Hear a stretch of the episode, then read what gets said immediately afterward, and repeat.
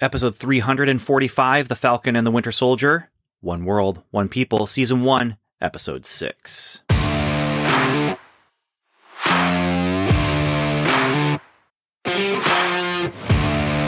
Welcome to Level 7, a podcast about Marvel's Agents of S.H.I.E.L.D. and the Marvel Cinematic Universe. It's a magical place.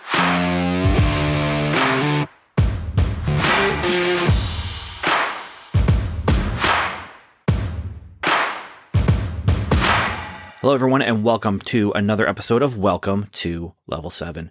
I'm Ben, Ben Avery, one of three hosts who is here to talk about the season, if not the series, finale of The Falcon and the Winter Soldier.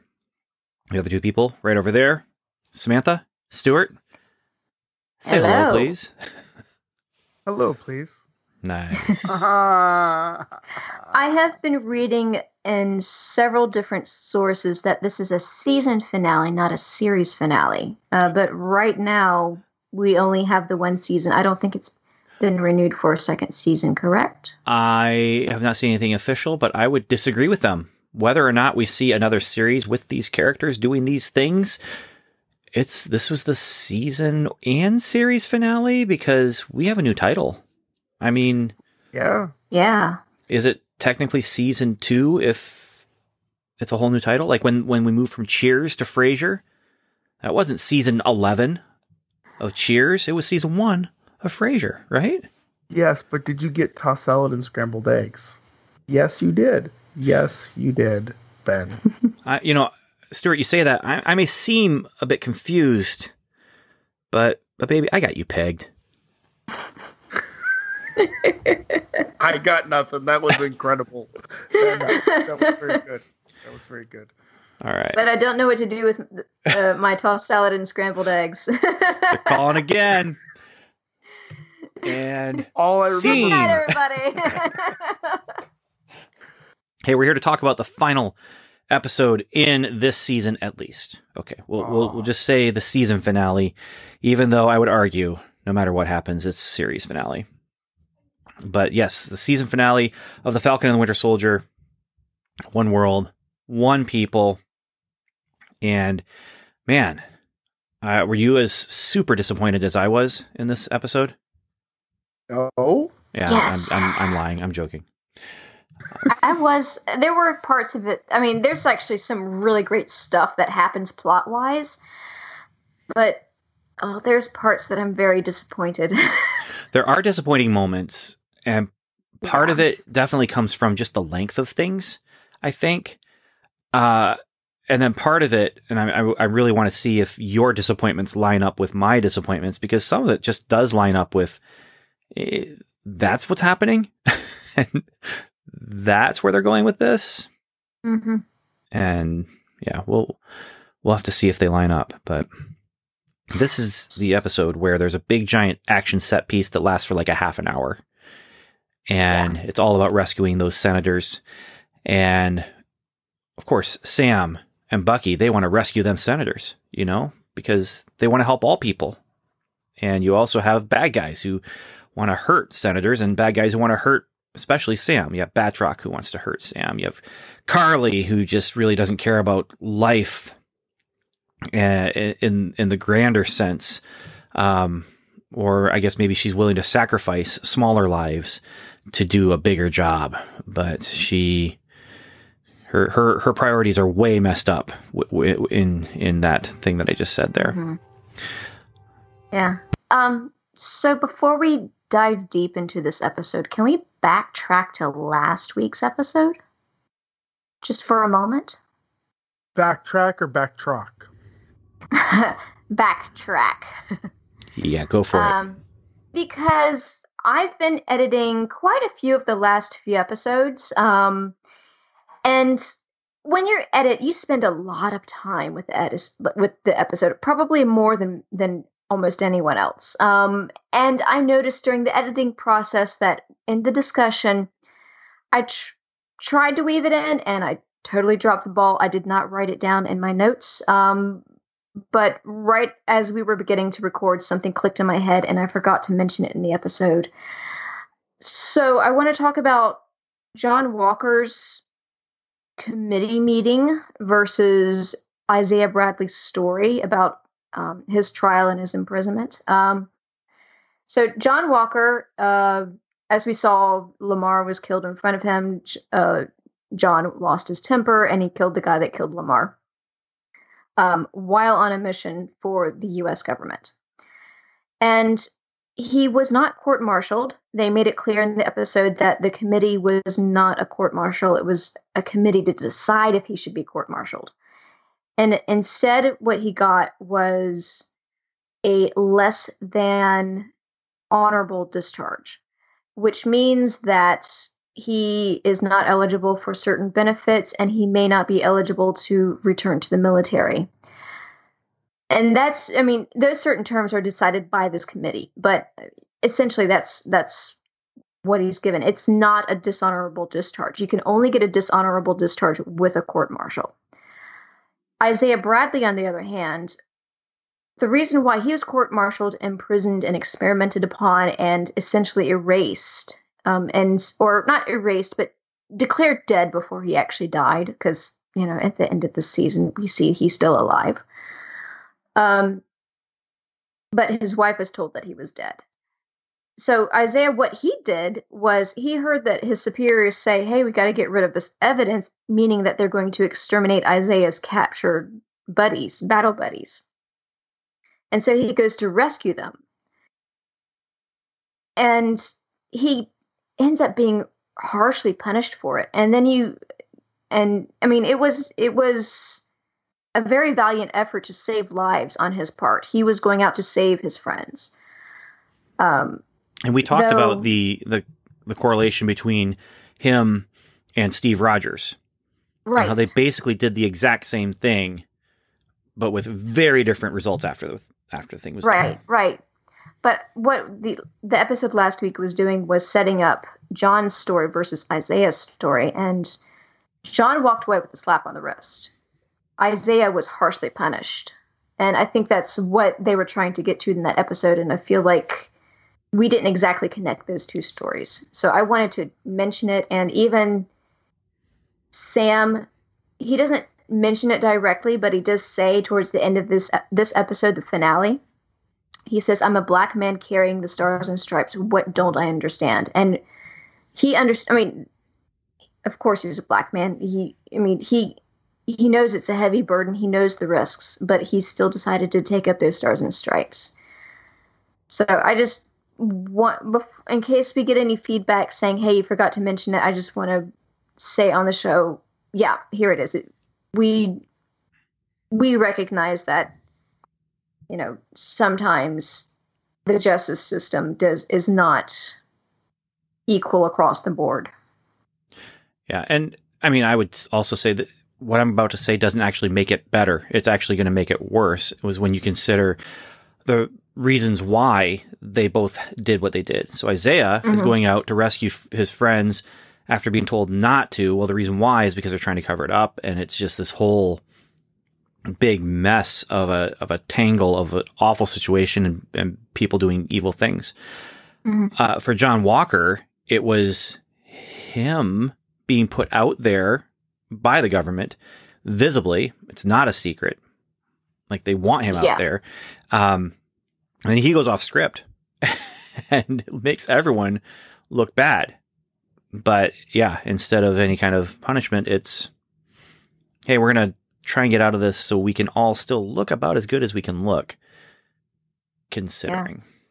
Yeah. Well, and I, I mean, I, I wonder too. I mean, if John, if this was a clandestine uh, mission that John had been sent out on, would he have received the same punishment because he wouldn't have had the press coverage?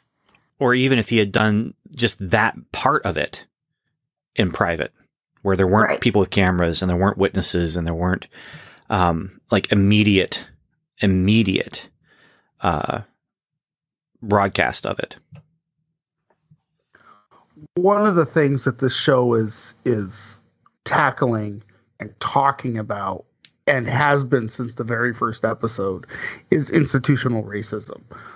Whether or not you believe in that, whether or not you agree with it, whether or not, you know, your opinion on it is not what the show is talking about. The show has a very specific opinion and it is portraying it. Um, and that's apparent in this, in what Samantha you're bringing up is that, yeah, John Walker and Isaiah Bradley and Steve Rogers all did something, right? And there were varying degrees of um, punishment and or retribution for that thing. Um, uh, in some cases, there wasn't any at all, and he was praised as a hero. And in some cases, it was very bad. So the show has a very specific point of view, and it's interesting to see that and talk about it from our point of view. Um, you know, I'm reminded of uh, uh, uh, Black Panther. You know, when we saw Black Panther and talked about it, we were not the target audience, but at the same time, we were because we're we're Marvel fans and we're we're movie fans and we like good films and and we want to see the next MCU thing. So does this fall into that? I don't know. I think it does. This is why we're talking about it. Yeah, I think it does. I think art has many different audiences. I think all art, I, and I would, I don't, I don't even think I would give any kind of caveat to this. All art, all of it has one audience, which is humanity. Now, when you have humanity as this huge audience, there's obviously going to be people who hate what they're looking at. For example, just kind of throwing it out there, you know, when my kids were three years old and they drew a picture of me, um, if you're taking that piece of art and putting it out there for humanity, all humanity can look at that and get different things out of it. And some of them are just going to turn their back on it because it's a crayon drawing of someone they don't know by someone they don't know. They don't care. But you might also have someone who looks at that and says, you know, I don't know who did this, but um, I can see that this is a child who is showing affection for their parent and, you know, just that kind of thing. And then you have, you know, you, you micro in then on these different sets of audiences. And so even the people who made The Falcon and the Winter Soldier, right? Part of the audience is us. Why? Because MCU, superheroes, you know, the fandom and the, you know, the, the casual fans and the the super hardcore fans, and then you have a section of the audience that this is meant for, which is white fans watching this thing where they are being able to experience and see things and think about things in ways that they haven't yet. And then you have the black fans who are going to watch this and say, I'm seeing, I'm seeing, first of all, I'm seeing Captain America and he looks like me, you know, that kind of thing. And, and then you might go even further and let's say you get to the director of episode three. I, I, can't remember if the same person directed all the episodes, but let's just say that the director of episode three is, you know, that's the only episode they did. Her mom and dad are watching it, you know, and the audience changes for all these different things, but that's what art is meant to do. The art is meant to connect with other people and it can connect with literally anyone and should connect with literally anyone and different people are going to respond in different ways. And so what you're getting with this podcast is you're you're getting our responses and and um you're actually um this particular scene where um Sam was talking to Isaiah and Isaiah saying no self-respecting black man is going to put on that costume. Um and then we, we actually have some feedback about that and it's it's it's some kind of cool kind of interesting feedback that we got. Um and and we'll play that when we get when we get to the end of this this episode. But yeah, I mean, this is this is what we can do. We can be who we are and talk about what we're getting, and and so in some ways we do make apologies for late episodes. Sometimes we make apologies for missing stuff, and in some ways we we don't make apologies because I mean we are who we are and we're trying our best to be the best us we can be, which is also I think a part of the message of this show is about trying to be better. Be better. You can't be perfect, but we can be better, you know, and that's, that's life. Life is all about making steps to be better, be better. So yeah, I just I, that's definitely a message of the show, and it, it it's a you know bonk bonk on the head Timmy message of the show at the end when he you know he literally says to um uh, the senator, "You got to do better." So yeah, Okay, so let's talk about this episode now. Because we like I said, we have a half hour action sequence where we have all the different pieces coming into into play. We have all the different uh, motivations coming into play. This is where my whole thing about, you know, there's one story in the world. Somebody wanted something, something got in the way. That's what makes a good story. We have all of our people coming into play with all the different things that they want. And Batroc wants to kill Sam. Sam wants to save people. John Walker wants revenge. Carly wants to make a message that people are going to see and honestly doesn't even care if she comes out of this alive because it's the message. The message is the thing, you know, and um the senators want to live. they don't want to die in a horrible fire or a helicopter crash or anything like that. Um Bucky's along for the ride and wants to help Sam and I think Bucky just wants Sarah. I I they did have another scene or two at the end in the montage. If not, Bucky just wants to to make Sam uncomfortable about it. I think maybe that's more appropriate. Yeah, strong relationships have been built on weaker things than just uh, Sam, uh, Bucky and and Sarah wanting to make Sam feel uncomfortable. like like um a bus that's traveling at 65 miles an hour or whatever it is. Yeah, but that that relationship didn't last to the sequel. Nope. As a matter of fact, they put a lampshade on that. That you know, relate in that in that movie. Um, uh, that relationships that began in extreme circumstances don't always last. Yeah. But don't take that guy's dog is all I'm gonna say. Yeah. So before we started recording, we were doing a lot of talk about Keanu. So apparently Keanu is still on the brain. But um, my my comic Whoa. books that I bought today included uh, Keanu Reeves' second issue of his Berserker ish, uh, series, but also included the fifth issue of the U.S. Agent series, which uh, clearly was was put out to capitalize on what's going on here with Disney Plus. And and actually, it's been a pretty decent series. I, I'll, I'll say that.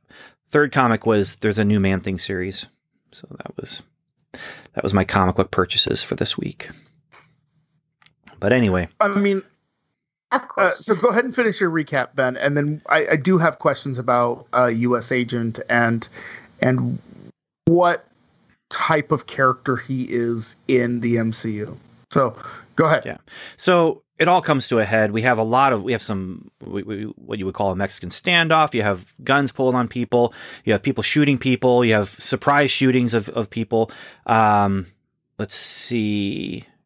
Carly shoots Batroc and Sharon uses that opportunity to shoot Carly because Sharon doesn't want anyone to know that she's actually the power broker, which we'll talk about.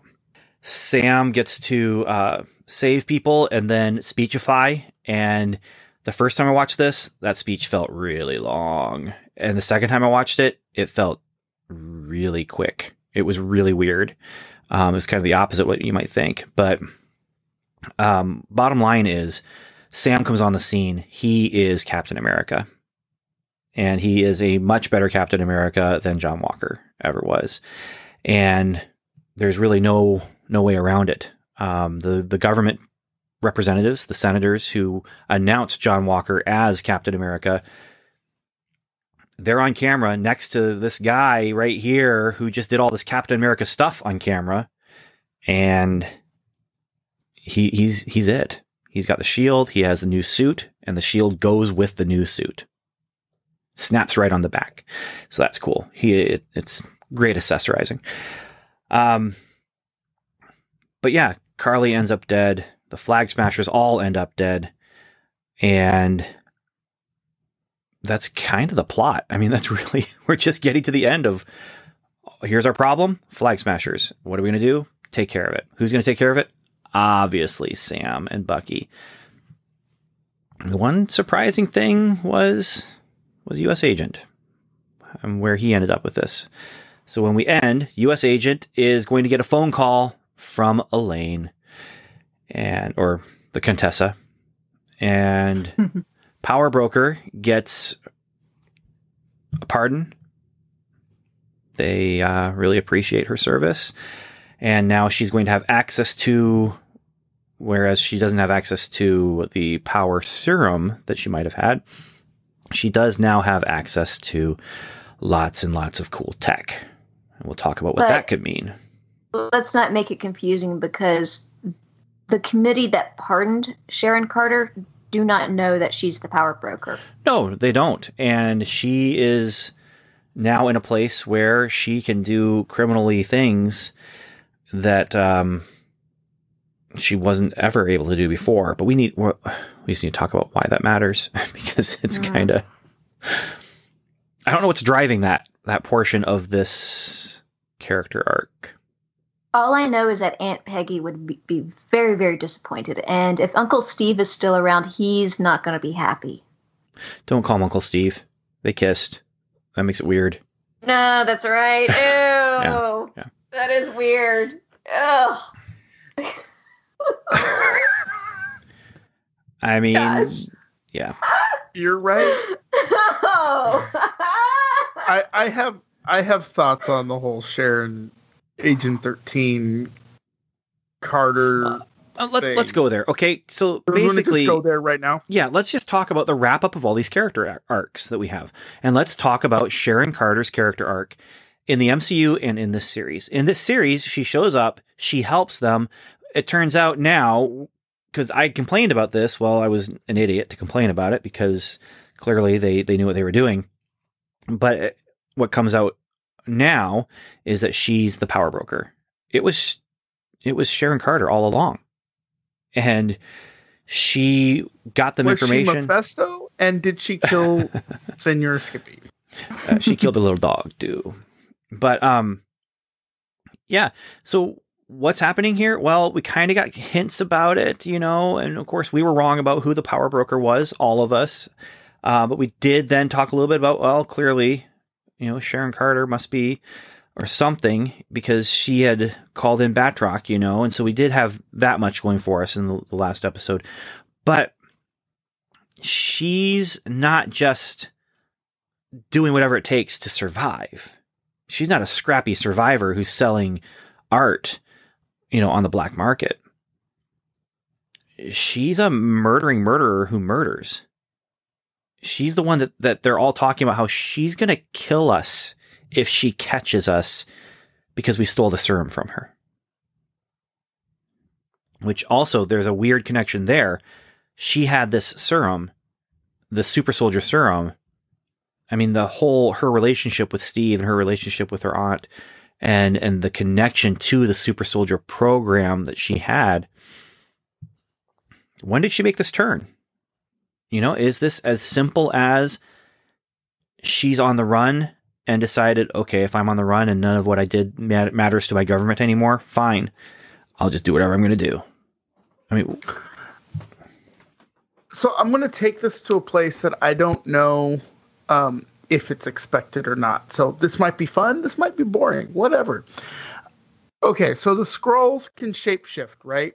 Is there other bad guys in the MCU that can shapeshift? And to sort of like companion that question, are all Skrulls good guys? in the MCU as we know it now, Mm-hmm.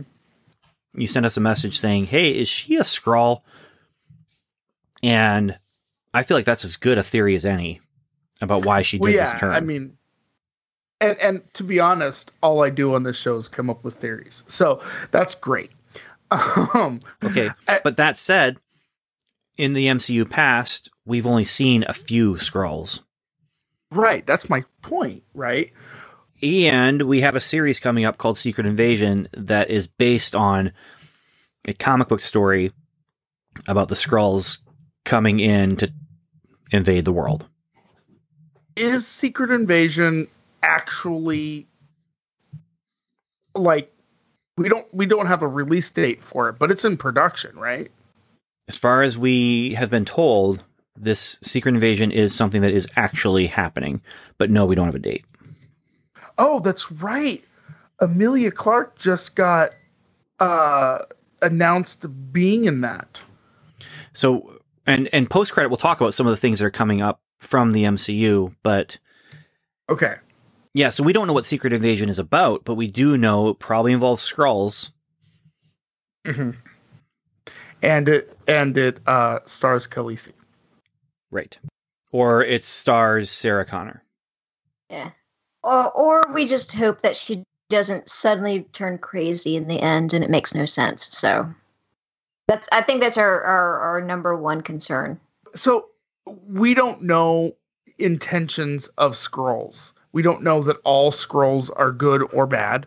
We don't know a lot about the Skrulls. So what we do know is that in Captain Marvel, they were really good because our team, who we thought we liked, Jude Law, was bad, right? Um, that's what we know. We don't know anything else about them. Um, we don't even know, honestly, we don't even know if Sharon Carter was Sharon Carter all the way through the series. She could have been like halfway through the series and then like switched and and now she's you know whatever. We don't know anything about her. Right. On if that, she they turns out to be a not give us- then it could be at any point that that happened.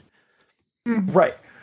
We don't even know uh, like anything about her backstory. They kept that really close to the vest. So it's going to be interesting to see where she how that plays out. And see, Um, that's the one thing I think they have going for them is what if she's been bad this whole time? So she was working for Shield, she went to work for the CIA. They're saying she could go back to her former outfit, which is that CIA, is that Shield? I don't know what they're going to do if they're going to try and bring back Shield in the movie sense. I mean, obviously in the TV show, Shield is still active on the down low.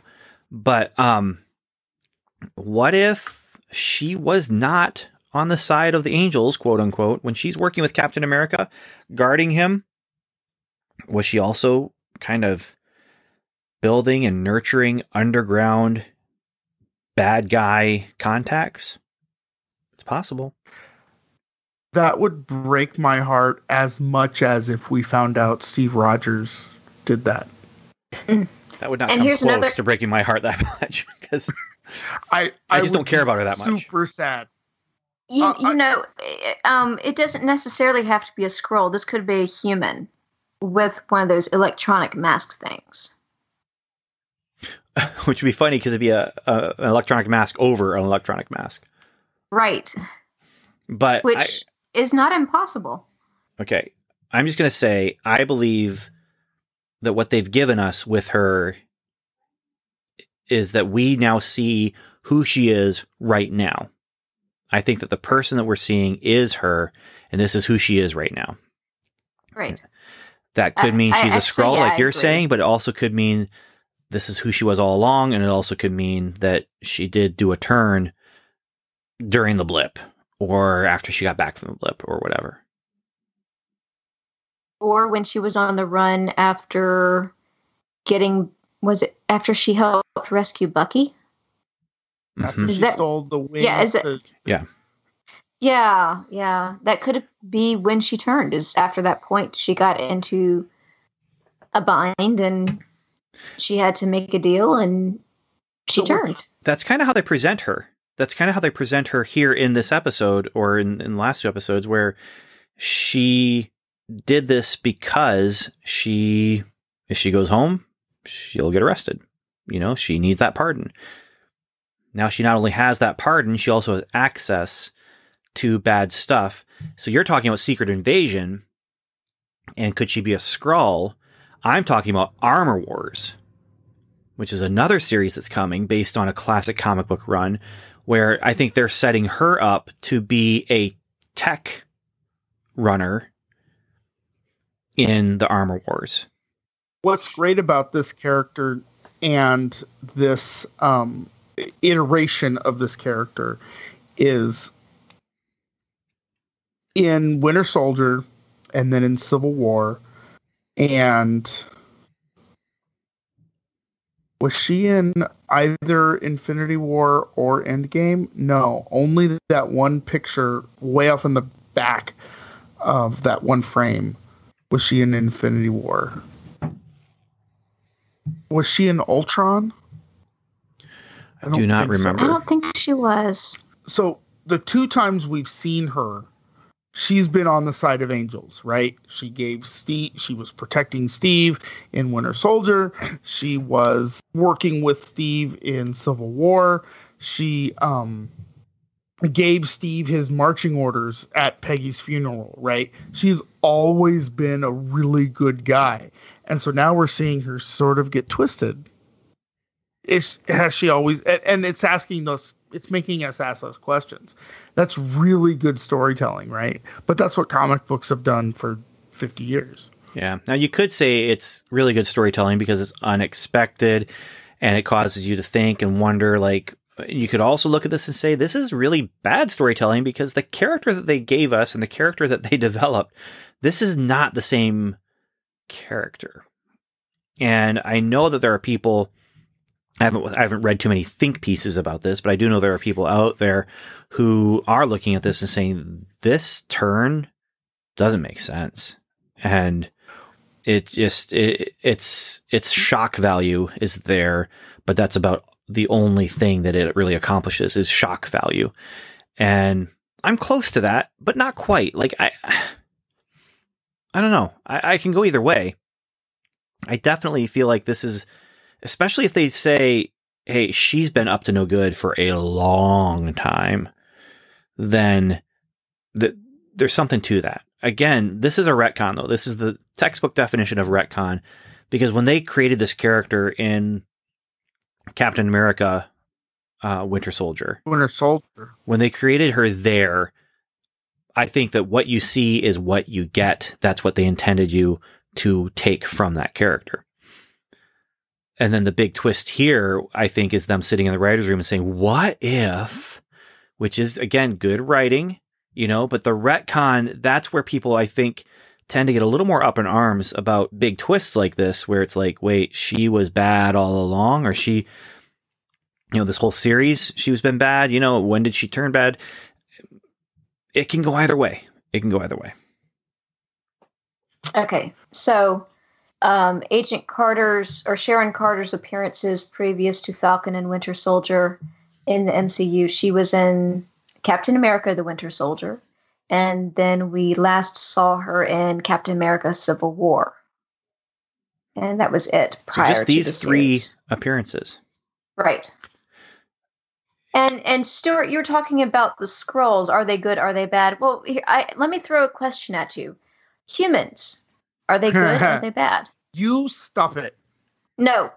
I mean, but that's the point, right? Not ev- you can't.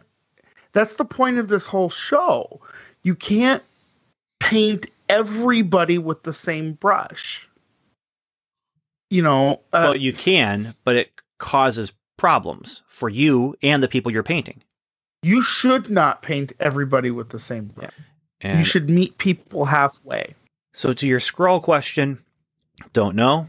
To the Sharon question, we don't know. Where's she going to go with this? No. We don't know. Uh, but they're definitely setting up something that they have plans for. Yes, and she's a fantastic actress, and I love. You know, she's gorgeous, of course, but she's she does that character very well, and it'll be great to see her moving forward. And I never liked her that much. Well, you know why? I, I just you. This is where you guys are wrong when you say that I'm not romantic. You know, like to me, it was always that whole subplot was a problem for me because Steve was meant to be with Peggy. Yeah, but did Yeah, he but- actually date Sharon? They kissed. Mm. I'm just saying They that they were they were setting it up with the two attractive people on the screen together, which means they must be in love or whatever it might be, you know. But when did they kiss? I don't even remember that. I think it was uh, Civil War, wasn't it? it was w- one of those like well last minute things. I don't remember when. I'll just again, I think it was Civil War. I'm just saying when they were trying to I feel like they were trying to build those romantic sparks in the Winter Soldier. No. No. Don't. It's Peggy. It's Peggy. Oh yeah, and, and- but that's but that's what drove Steve to go back in time and set this whole thing off. Is like he's like, yeah, I know it's Peggy. Ben, Ben, I've heard you, is what Steve is saying. And yes, you are correct. It is Peggy, and I'm going to move heaven and earth, time itself, to go be with Peggy. I just So- validated you. Ben. Thank you. I I appreciate that. You met me halfway, is what you did, and I I did. that. Yes. Hey, so let's talk about someone else then. Um, anyone else? Pick a card, any card. Uh, we could go with Zemo, maybe. That should be a quicker conversation. he's still in prison, and he's right. And Done. he's still he's still in charge. You know, his his butler went out, killed the remaining flag smashers. Done. So his butler did. Okay, I was going to ask about that. Who was that guy? That Oh, literally, literally, Stuart. The butler did it. The butler did it. Oh, I totally. I've seen that joke slash meme thing around. I was like, huh? That's the thing I'm gonna have to investigate sooner or later. And now Oh. it's it's now sooner and later. So Didn't realize it was a meme. I may not have I- said it so proudly if I had known, but well, it may not have been a meme. It, it may have been some post on Facebook. point being, yes, the, the it was his butler who did it, and and Quite he's literally. in yeah he's in the raft, and he has been placed there by the Dora Milaje, and I have a feeling that we're gonna see more of him. Well, yeah. I mean, people love him. The audience loved him, and he's still reading Machiavelli, and he's not dead yet. So Yeah. Besides, there are more discos in Europe that he needs to visit that's on screen. Yes. All right. So that's him. And he takes the moral high ground as he's thinking about Karli, but then he's basically just being Karli true. Mhm. and and being the person who takes lives and decides what's right and wrong. If he does understand his hypocrisy, he doesn't care because it's getting the job done. Okay. What about Batroc? So here's the question: Is- he dead? That's what I was gonna ask. Yeah. And I think he's not. I have a feeling he, he is not. Yeah. because he has died one too many times. yeah, I, I just think he's going to be potentially a running gag. I I hope he is a running gag or a leaping gag, but he, Oh. yeah, I I think he is not dead. I think that he's going to come back gunning for Sam. but Yeah. but in such a small dose like what was great about him in uh in winter soldiers that they started out you know winter soldier we saw him once and that was it and then we didn't see him again. It was like okay cool. We, you know we got batroc. They mcu'd him. And then we didn't see him again until was the first episode of this? It's like oh that's cool. Yep. He- okay well then it, they bringing him back. And then he died quote unquote and then now he's back again and he's gonna die and be done and come back some point. Now here's the problem. I mean, he is a problem for Sharon. He knows who she is. yes And that's an issue. That's a problem. I mean, that's really, I think, why Sharon shot Karli was I I have to keep you quiet. And and this is when in that moment when Sharon shoots Karli, that's when you kind of see her, okay, she's on this road where she I don't see much redemption for her. I, d- I don't see a very easy road to redemption for her, nor do I want to. With John Walker, with what he did, it was rage, heat of the moment, augmented by the power serum and his own weaknesses and whatever. Um, Should he have done it? No way. He should not have. What he did was stupid and wrong. Um, what she did was stupid and wrong, but hers was cold and calculating and intentional. And I just, I judge her differently than I judge him. They So both we're deserve just fine with John. We're just fine with John Walker now, I guess. No, Whatever. we are not. We can't be. we can't be fine with John Walker, but I do judge them differently from each other. And yeah, we gotta. We'll talk about John Walker, but for now, Batroc, he crawled away, and and now he has to watch his back that um, Sharon Carter doesn't come after him. I really hope that that he does become this like not necessarily a recurring gag, but it's a thing that you know he'll show up in the unexpected place. He'll he'll be a foil. I mean, because he was kind of a big deal in the comics, right? I don't know if I go that far. I mean, for years, for years, I thought he was just a joke, uh, like literally just a punchline. Um, he was in an ad for a humor magazine that Marvel was doing, and that's the only way I'd ever seen him was in this ad for this humor magazine where they just make him look like this kind of idiot. Um, and and that's all I remember about it. And then later on, I find out, oh no, he is an actual villain that like Captain America fights for reals in a real comic book and not just you know the the Marvel version of Mad Magazine. What? Yeah. I do appreciate how you said real comic book. Yeah. So real legit character, sure. A uh, big deal. Uh, I wouldn't go that far. Well, okay, so uh, it's it'll be interesting to see what they do with him. Definitely. Um, I'm I personally am still holding out hope for Zombie Sitwell. I will never see him, but I do have a feeling we'll see uh, a Batroc. the question is, you know, how many how many times can they do this before it turns into a, a South Park Kenny situation? You know, where he just almost. I mean, he's not dead. If he shows up, it's, he didn't die. If he shows up, is what I'm saying.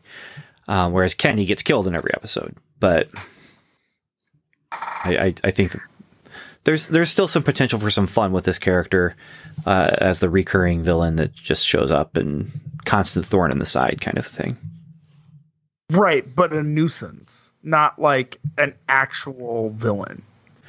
yeah, a deadly nuisance, but a nuisance for sure. Yeah. Yeah. Okay. Uh, should we talk about Karli then? Yeah. Yeah, she I- needed to go to the raft and she needed needed therapy. And that's not what happened. No, I mean she made her bed. You know, Yes. and and she. This was, I think, this was the the path that she was on. She was ready to die, but was she? You know, or was this? I mean, she was making poor decisions this whole time, especially after the serum.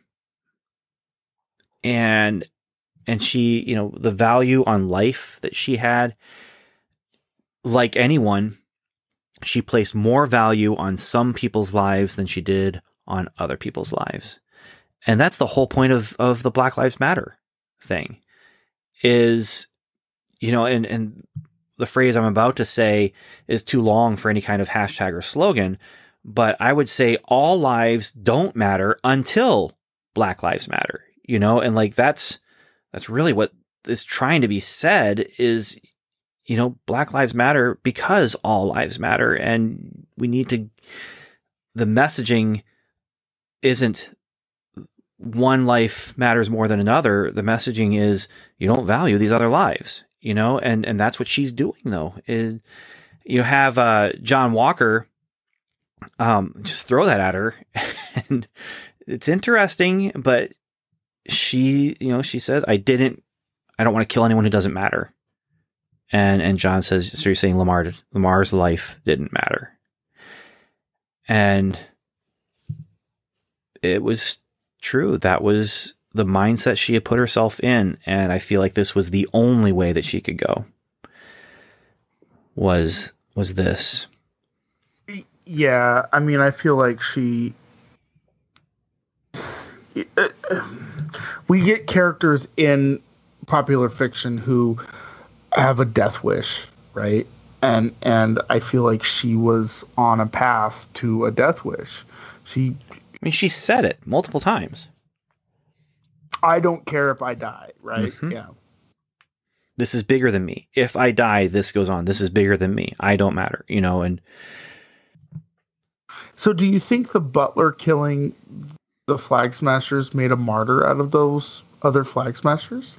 no, I think that any, I mean, maybe with some fringe people here and there, but I really do think that anyone who would look at this and I, I no, I don't think so. I don't think so. Especially when you have Sam come out and do and say what he did and said. That's true. Maybe not if Sam wasn't there at the end to do and and to do what he did. They might have been, but Sam came out and said what they wanted to say in a way that was accessible by people. Again, And he did- met them halfway. Well, and it didn't involve murdering people. That's a good point. You know, I mean, if you can get your point across without murdering, I, I that's good points. So. Here's the thing with with her though. I think that she could have gone on a path to redemption. I really do think that character wise, storytelling wise, they could have taken her down that path, especially when she was fighting Sam. So when she's fighting Especially when she Sam, was talking to Sam. well, I mean, she is fighting him, and he's not fighting back. And his mm-hmm. actions are the actions that would have pulled her back on the the right road, on the right path. Yes. I mean, he was doing the things and saying the things that she needed to see and that she needed to hear. Unfortunately, she also knew information that she could not give, which is Sharon's the power broker. and yeah. So yeah, I, it'll be interesting to see again to see how that affects Sharon. Well, we saw how it affected her. She's really excited about her new job opportunities and investment opportunities with her pyramid scheme of laundering money with uh, So art. so it's is she gonna like call three friends and be like, hey, if you call three friends and get them to sign up? Oh no, so no, no! now she's like, a, She's doing the letters, man. She's sending letters to ten friends, oh, Oh okay. goodness. telling them to pass on the letter to ten more friends. I mean, this is this is serious stuff, man. She's not doing no call three friends. Come on, come on, man. This is Sharon Carter we're talking So- about. are you saying she might be the power pyramid broker? The pyramid broker. Yeah. Uh, okay, after Karli, I mean, I feel bad for Karli. I really wish we could see more of her. A, I think that actress is phenomenal, and I loved her in Solo, and I kind of, uh, I may go on a hunt to see what else she's been in because I think she's great, you know. Um, but it'll be interesting to see what the ramifications are of the Flag Smashers. You know, yeah, they were kind of this fringe group, but they got people talking, right? They did. And and de- and definitely Sam sort of carried on that conversation. So it's going to be interesting to see what the world looks like post blip because of groups like the Flag Smashers and this this idea that you know uh, one world without borders like I said in the very beginning of this of this series, one world without borders is a nice thought. What does that actually mean? I don't know, but it's a nice thought. Yeah. Yeah, here here's the thing. Everything that happened in this episode actually kind of fit into their agenda. You know, them even them dying, oh, I'm sure most of them didn't actually want to, but they got their message out. They then ended up accidentally setting a stage for Sam that allowed him to get the message out in a much better way and and a much better message and more refined and and thoughtful and wise. But um, they, in, in all honesty, you could look at that from their point of view. Did the flag smashers being killed off by Zemo make them martyrs? No, I don't think so. But they were definitely martyrs to their cause, for their cause. Um, Zemo didn't have anything to do with that. Just the whole situation worked out the way that I think that Karli was kind of hoping for it to play out. Best case scenario, the world sees their message and it's seen on the world stage. And it was. And So and the oh, vote go ahead. the, the vote wasn't going to work out either.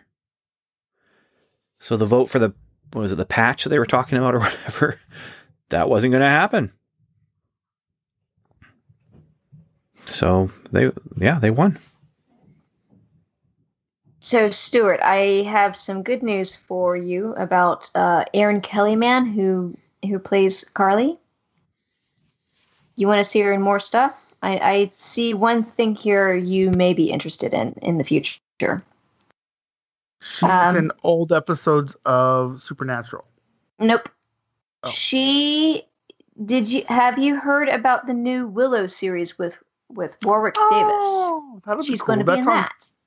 Disney Plus, right? Yes. God, And- it's so good that we uh, signed up for that. and that is going to be released in 2022. That is Oh, also going to be the new podcast that we're going to do. Welcome to Willow. I don't remember Hello. the world that Willow lived in. and we're not doing that. There's too much work that goes into the podcast we already are doing. Yeah. No, but that's cool. She's she's a great actress, and it's nice to see interesting people get work. You know, Uh, it, if you compare her, that actress, to Emily VanCamp, um, who played Sharon Carter, and I apologize, I'm not trying not to remember her name. I just don't. Um, it- they're very different. You know, Emily VanCamp is stereotypically beautiful, right? And uh, what what was her name? Samantha. Uh, Erin Kellyman. Erin Kellyman is is still gorgeous, but not stereotypically, right? So it's interesting to see that that both of those types of people can can interact and be on the same um, in the same TV show. Now, can they survive each other? Apparently not. That's true. Yeah. Because one's walking around making cell phone calls, and the other one, And, her the other cell knew phone service is disconnected, Oh, Mm. which is a Uh, euphemism for being dead. if you ask my teenager. No, that'd be a Uh, metaphor for being dead. right. Yeah. Do you want to talk about John Walker next? Sure. Let's talk about John Walker next because this one is a little more like I I don't know what to think. I don't know what they want us to think. I don't know what they want us to think either. I'm pretty good at like, I, I feel like I'm pretty good at like def, uh, deciphering what the intention of the filmmakers of the artist is, especially in the realm of film and television, and what they're wanting me to feel. Like, I don't know if it was just lazy writing or if at the end of the day they're like, yeah, we're okay with John Walker now, because that was the feeling. It almost was because in this episode, then last episode, there was a huge action sequence where they were fighting each other and trying to not quite kill each other, but they were coming close. And when, when I say they, I mean Sam, Bucky, and John. And in this episode, John and Bucky are trading action movie one liners and being Right. jokey jokey. And What? saving people together. See, I'm okay with them saving people together. I'm okay Yeah. with a little bit of the the action movie one liners, but this feels just like he was accepted by Bucky very, very quickly, and and maybe shouldn't have at all. But yeah.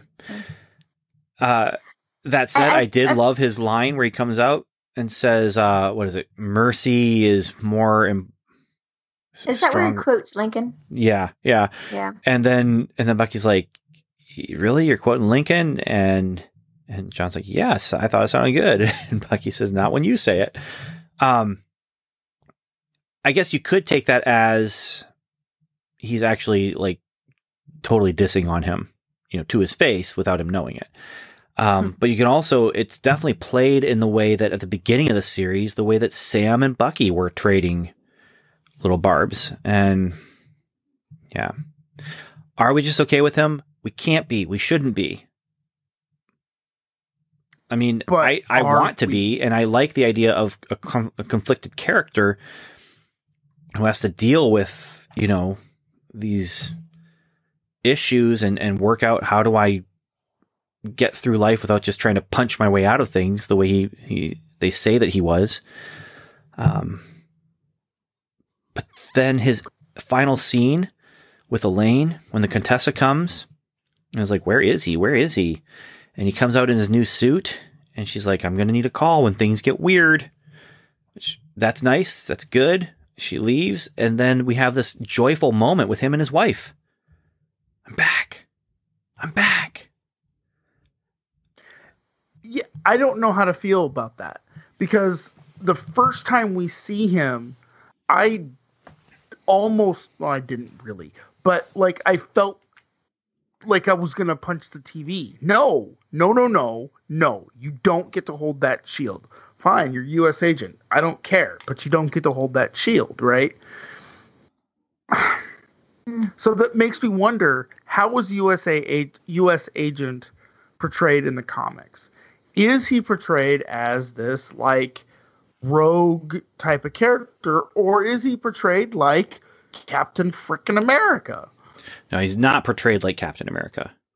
And part of his whole character arc is him like I'm not Captain America. How how do I do this? You know, and um living under Captain America's shadow and then when he gives the shield and the costume back, you know, he actually goes in front of senators and says, "Hey, I'm not going to be Captain America. This guy needs to be Captain America." And then they instate him as U.S. agent. And he has a shield, but it, you know the joke is it's not as good as Steve's. He has that costume, looks very close to the costume he has here, and he's not Captain America, but he is a government agent. And he does try and do things good. He does try to help people. He does, you know, he's, he has to work against prejudices that he has and he has to work against, um, preconceived ideas that he has about people and thing and things. Um, but at the end of the day, what U.S. agent is, is a flawed person who is trying to be better and who is working hard to be better and s- sometimes succeeding and sometimes not. And he works for me as a character. It works. I just feel like they don't earn that with this John Walker here.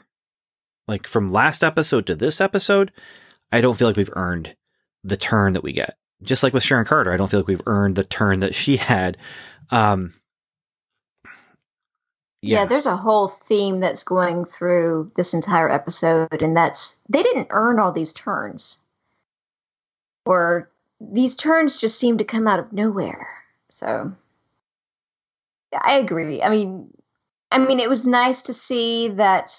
Hey, he didn't completely go off the deep end. He did make some mistakes, but at the same time, I feel like I, you know, it's it's the same issue. I, I joked about Game of Thrones earlier uh, with uh, Khaleesi suddenly going crazy at the end, but that's because they didn't earn it in in the show. Um, my husband and I actually, funny enough, we were talking about that that turn earlier today. That if they had spread that storyline, seen her in the previous season slowly turning crazy, and then built upon that, yeah, that would have been earned at the series finale, but they didn't do that.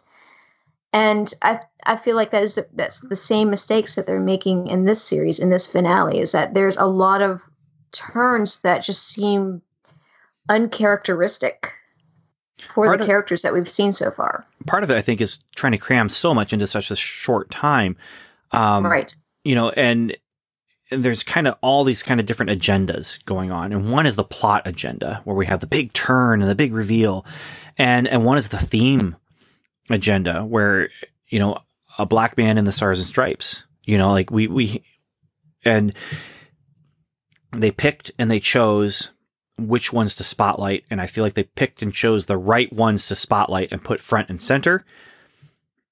It's these other ones that were kind of back and and not quite getting the spotlight, like Sharon Carter, that that kind of suffered. And yeah, John Walker though, I feel like I feel like it was it wasn't necessarily all of the focus was on that storyline, but I do feel like his storyline got m- closer to what we needed to be able to accept it. I just again, I don't feel like I know where they wanted us to, what they wanted us to feel. And so to that end, I'm hoping there's more with him so that we do get taken further on this, this journey with him, you know, because what people are talking about is, is Contessa going to be the dark Nick Fury? And is she pulling together, uh, what's called Thunderbolts? And in the comics, the Thunderbolts are a group of characters that I really only read. I read the first issue because I heard there's a huge turn and a big reveal in the first issue. And then I read a few issues later where the Great Lakes Avengers showed up and they wanted to be a part of the Thunderbolts. And then they called themselves the Lightning Rods because at that point, then the Great Lakes Avengers were kind of just trying to, um, latch on to any, any name that was going to give them a little bit more um, visibility in the world. And so yeah, I would love to see the Great Lakes Avengers in the MCU. I'd love it. we almost did because a handful of characters from the Great Lakes Avengers would have been in the Squirrel Girl series that they were talking about doing that they never did. But we came close. We came close. But anyway, um, Thunderbolts are a group of bad guys pretending to be superheroes led by Baron Zemo.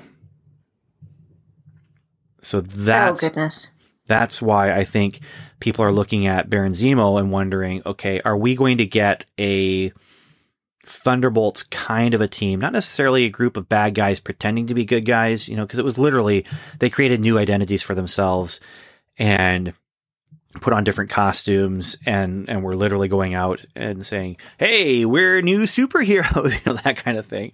Um but uh could we be getting something where the Contessa is building a team to set loose when more gray area kind of stuff is showing up that needs superhero Well, punching? Whatever whatever the Contessa is whatever they've got planned for her, I guarantee you they have a plan. Because you don't hire Julia Louis Dreyfus right off of Veep, you know, where she's won a, a bunch of awards for for two episodes in a Disney Plus series.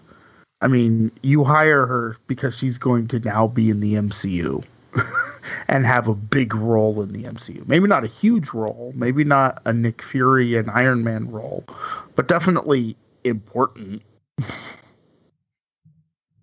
That's true. I mean, come on.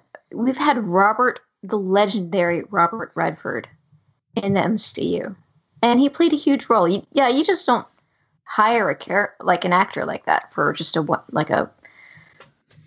Well, I don't know. Are there Yeah, any yeah, I mean, fun little one-offs in the MCU?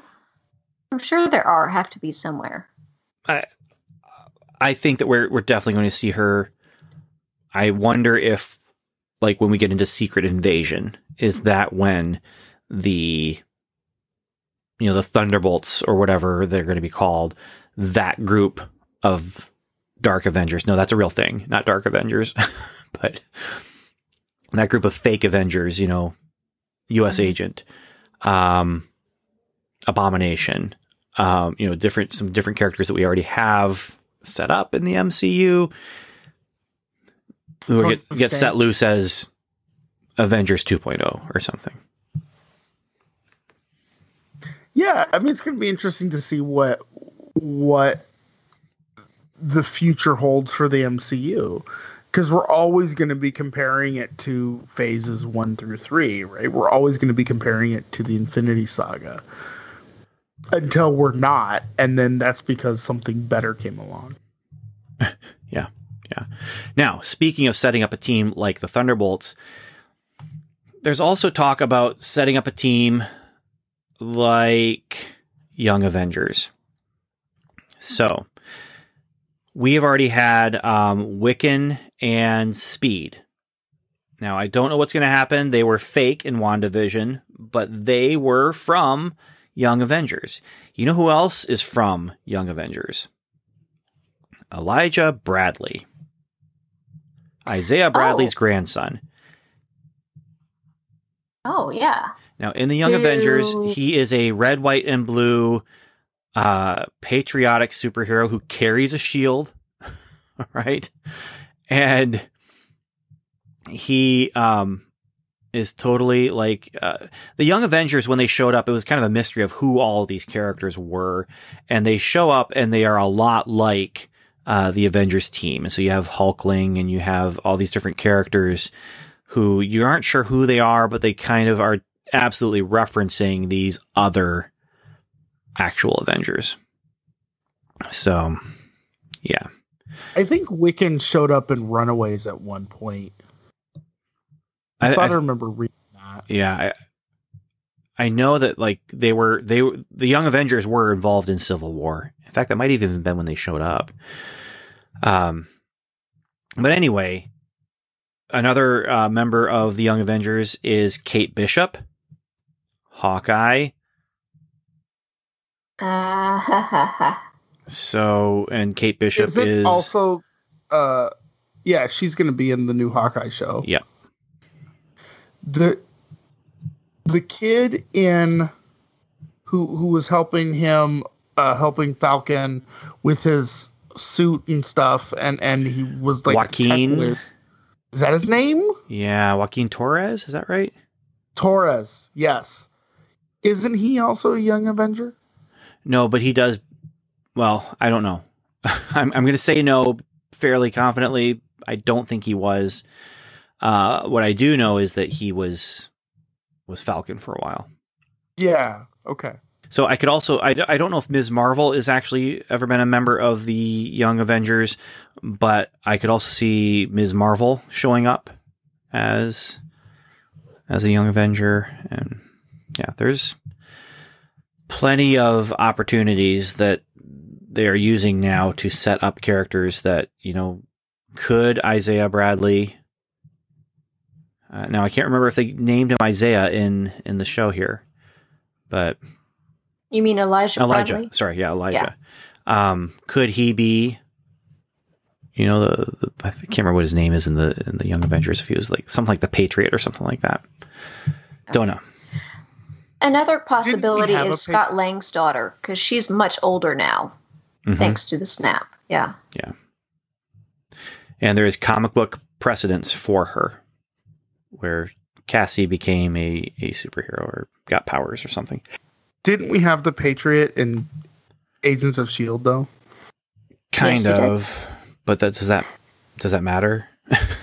it's a long that's a Hmm. long story. Yeah, so I, I Uh, looked it up here, and they yeah his his name is Isaiah or Elijah rather in in the show here in the series here. So yeah, they're definitely setting up something.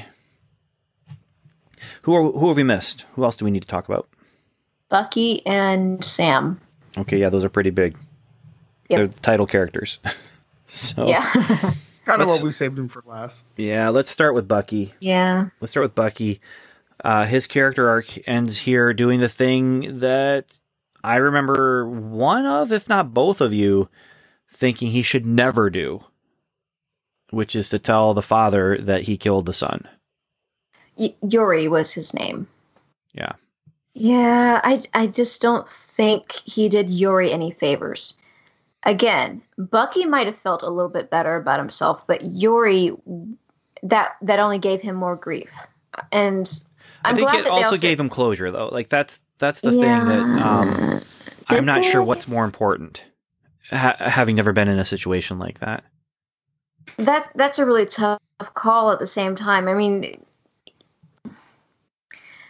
true, but it's just I just don't think he did your he just did not do this this old man any favors by telling him, "Hey, I killed your son." I I am grateful that they put in that Bucky said that he had no choice, and I'm hoping he, that Yuri gave him the opportunity opportunity to say, "I was in part of this group. I was forced into it. I was um, brainwashed." And if I personally had any choice in it, of course I would not have killed your son. Your son did nothing wrong. So I mean, I'm, but you know, not nearly as as you know perky and lively as I just said it. but I just hope that he was able to get all of that out. Um, I also really like that they added that little uh, insert scene where Bucky goes to the restaurant later and sees Yori with the waitress, and seeing that they're they're still going on with their lives too. But yeah, I just don't think he did Yori any favors by telling him. Really. I feel like I feel like we needed to see more with the therapist saying, "Hey, Bucky, it's good that you feel bad about the things that happened because they were bad things that happened, Right. but it wasn't you.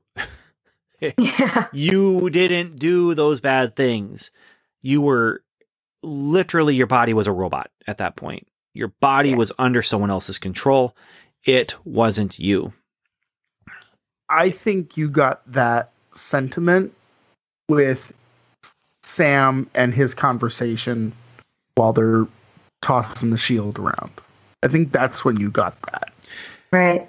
Yeah. And that's what pushed and that's what pushed Bucky to to uh to make that closure. And I don't know that the closure yeah, Sam said it's not about you, it's about helping somebody else. But in the end, it was really about giving Bucky that ability to feel something. So he had to reach down and go, I. f- The one person he couldn't talk to was Yuri about his son because he realized Yuri's son wasn't bad. Like, you know, he didn't eh, this person didn't rise to power, right? So um he he wasn't a Stark or anything like that. He was a good kid in the wrong place at the wrong time. And so that means that that Bucky has to feel guilt about that. And in order to get through to his um uh uh, uh amends, not avenge, he has to feel guilty about it and he has to feel something. And in order to do that, he has to help this guy and tell this guy. So yeah, it's about Yuri, but it's not about Yuri. It's about Bucky's growth through that. And Bucky kind- forgiving himself for it. And Bucky forgiving himself for it, or at least accepting it that it's part of him. You know, like like when Bruce Banner in the Avengers, the first one, that's my secret. I'm always angry. Yeah. Yeah. Your secret, you're part of yeah, that's part of you. Um and Actually, I think a, a closer comparison is is the Professor Hulk that we saw in Endgame. I was just going to mention that. Yeah. the the arc from that's my secret I'm always angry all the way through Endgame where they've come together and are uh prof- and is Professor Hulk. And so it, that's a huge story arc. And I think we're kind of in the middle of that story arc for for the Winter Soldier for Bucky. Um it'll be interesting to see where he ends up as well because certainly they're not going to get rid of Sebastian Stan. I mean, they've got that guy locked in for life. Oh, I wouldn't say locked in for life, but they're paying him well enough to stay. Yeah. You know what I mean. Um, so the interesting thing is, I I did hear one of the showrunners, or I should say, read one of the showrunners said something like, "He is no longer the Winter Soldier." he is is finally not Winter Soldier anymore. So then again, we're looking at the the title that shows up at the end, Captain America and the Winter Soldier, which I was talking to the owner of our local comic shop today, and he was saying, "Yeah, this could be a little confusing if the next series is Captain America and the Winter Soldier when we already have a movie that's Captain America colon the Winter Soldier." And and so I, I do wonder: Are we going to get something that's more like Captain America and Bucky, or or something else where, uh, and maybe they just go with Captain America, you know, for the next season. Um, but to me, that means this was season and series finale because we're starting another title with the next one. Like Degrassi and Degrassi the Next Generation. And Saved by the Bell, the new class. Right. And Star Trek the Next Generation. Yeah, that wasn't that wasn't Star Trek season 4. That was Star Trek Thank Next Generation season 1. It, it's, it's a quibble going, and it's a little silly, but yeah. Again, it's going to be interesting because it's a new era of television, right? We've never, I mean, not never, but the idea of miniseries. Didn't they have like North and South? Yeah, no, the television miniseries has been around for a long, long time. So right. even even um uh, Salem's Lot, I think, was a television miniseries event, and Roots was a television miniseries event, and the miniseries event was a big deal on network television for a long, long time, and you had some very significant prestige style. The Stand, It, I, they yeah. were all Stephen King novels. yeah, the television miniseries basically was invented to allow a Stephen King adaptation for the screen. Um, right. to to really just be terrible is, is really what it comes Stephen King actually invented the television mini. That's not true. Um, so here's what's interesting though. You actually bring up Stephen King. Do you remember when they were planning the Dark Tower? And we heard about how Ron Howard was going to direct the Dark Tower movies. And each movie was going to be this big, giant thing. And in between the movies, there was going to be a season or two on HBO that was going to mm-hmm. link those two movies and, and allow them to tell these smaller stories that are in this giant epic book series. It was going to be a big deal. And it never happened that way. And instead we got the Dark Tower movie that we got, which was not good. Not great. Not great. Okay. Point being, this is what we have here. Yeah. This miniseries links two movies together. Now, do we need that link in order to enjoy the two movies? No. You see Endgame, you see Steve Rogers give Sam the shield, and if you come to Captain America 4, which was just announced, and now you see Sam with the shield and he's calling himself Captain America, you're not going to miss a beat because you knew that was going to happen when you saw Endgame. But we have the link here, which man, that Dark Tower series could have been something outrageously phenomenal, but I don't think it would have made the money they thought it was going to possibly bring in because I don't think it was the franchise that could support that kind of thing. What's the franchise that could not. support that kind of thing? The MCU. That's the franchise. Uh, Star Trek could too. I think Star Trek could potentially support that kind of thing if they did it well and if they did it right. Star Wars definitely can. Um, if if they wanted to try and do something like that, like with this new old Republic thing that um that they're doing, you know, they they could potentially do something like that. I mean, Clone Wars is basically that, right? Clone Wars, the TV show, is linking um, Attack of the Clones with Revenge of the Sith. And they're still making them. They're still making more Clone Wars. I mean, yeah, it's Bad Batch, but it's still Clone Wars. But the the point is, certain franchises can definitely do that kind of thing. And the bigger you want it to be, the bigger your franchise has to be. Now, if you don't want it to be huge, if you can afford to do an indie movie and a low budget TV show and another indie movie, great. You know, that's wonderful. But the, the point is they did it here. They did it here. That dark tower, um, format that when I heard about it, I thought this could be really cool. Can't wait. I read four of these books. I never finished it. I have all of them, but I never actually finished reading the entire Dark Tower series. But um, that could be great. That could be really interesting. But they did it here, and and it worked. It- But don't they also do that in comic books? You know, uh, it, so Civil War, right? The Civil War run was like 10 issues or 8 issues or something like that. But then there were like 125 tie-ins or something. Something outrageous, yeah. Yeah, it was like every character had its own tie into Civil War, which makes a lot of sense. If you're going to completely have a a a, a universe spanning event, you need to see that event from every single point of view. I Um, would argue that you don't necessarily need that because it If got so bloated. Sell oh. magazines, you do. Yeah. But again, thinking about this as the way it should have, you know, been initially, right? This was supposed to lead us into Black Widow, wasn't it? Or was it Black Widow first? I believe Black Widow was going to be first, and interestingly, because of that, um, Julia Louis Dreyfus was apparently cast in Black Widow, and we'll see if she still shows up. But we were supposed to see her in Black Widow first, and then when she showed up in this, it would have been a much different kind of a a thing. Reveal. Hmm. Also, weren't we supposed to find out who Jimmy Woo's? Someone said that, uh, and we didn't. So. We'll- Jim Jimmy Woo's missing person is where my brain froze. yeah, Um, his well, uh, I guess that didn't happen. Don't believe everything you read on the internet, guys.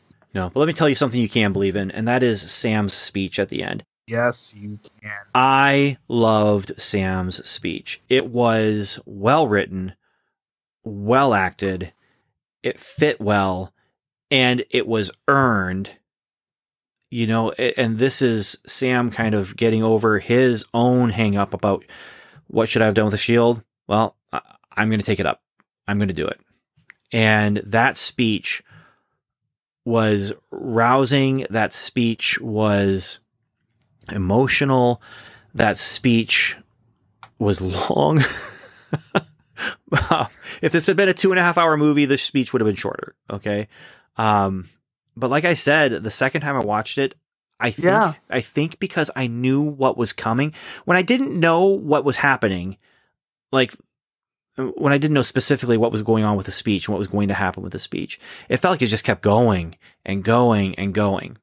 But the second time, when you did know what was going on and when you did understand what he was going to say, and I think for me, um, just knowing the words that were coming, it did not feel as long because I was able to, um, I, I wasn't taking it all in for the first time. You know, I, and, and it just, yeah, it was even more touching. But can I tell you what the most touching thing for me in this whole series was when Falcon came down like an angel carrying the limp body of Karli. That That a good shot. Oh, that yeah. image. Now there's an image very similar to that that that's been used a few times in Marvel Comics where it's Angel uh, from the X-Men um you know coming down like an angel, you know, and whether or not he's in some he's wearing like a hospital gown so he actually looks like he's wearing, you know, like the church uh church Christmas pageant um, angel costume. But um that image of him floating down gently, uh, setting her body down gently, and just treating her with such respect, even though she caused so much problems. Uh, yeah, it just, that stuck with me and will stick with me. And then the words he was saying, you know, we stop calling them terrorists. And, you know, we're all, we all have this common struggle now. And, you feel uncomfortable. Well, that's a good thing because now you know how we have been feeling. And, you know, I'm standing here right now and there's a million people who hate me just because I'm wearing this, this, this outfit. Great moment. one of, I, I, again, putting them all in order, it'd be very difficult, but one of the best moments of the MCU, I think. Mm-hmm. Certainly one of the best visuals of the MCU as well. One of the things I like about I I re- I've really liked about this show um, is, in fact, the thing I like the most about this show, I think, is that it's real people finding solutions to real problems in some super way, right? Sam doesn't have any superpowers. He doesn't have any super serum. He's got tech, sure, but he's also got a good heart, right? He's a good man. Um, and he treats people with respect. And I like that. and I wish that happened more. The way he was with Karli the first time he spoke with her, Hmm. that was inspiring. Like he's listening to her, you know, and he is, yeah, he is an inspiring superhero because he's doing super things. Just like you said, he's a good man doing super things because he has the tech and he can tech the tech. Um, now that's one of my disappointments. I didn't like the costume. It's very close to the comic book costume, and oh, that's half my notes is how much I hate the Yeah. costume. and I'm not a big fan of the costume. And we'll see if we keep it during, you know, when we move to the movies or whatever. Oh no, they're Um, going to revamp the move. They're going to revamp. it. Please. Here- Here's the thing: the costume itself really does reflect the comic books, and it's interesting because you have like kind of two different types of people who are going to be watching this. I think everyone was expecting him to come out in something like this, but for people who are familiar with the comics, it's like, okay, are we going to get what the comics gave us? I can't wait to see what they do. And they did, you know, or it's going to be people who are like, man, what's it going to look like? What's it going to look like? You know, and they're excited about what it's going to look like. Um, and then we got it, and I was just like, as cool as I love like the shield that he can just sling it onto his back and it's integrated into his costume. Um, I was expecting something more like uh, Black Panther's costume. You know, I mean, the, the Wakandans built or rebuilt this for him. I, I was expecting Uh, more. I know, I know. Except for the vibranium, which, if anyone's wondering, um, you got to think about uh, Sam crashed through a helicopter and survived and kept flying, so that has to be vibranium.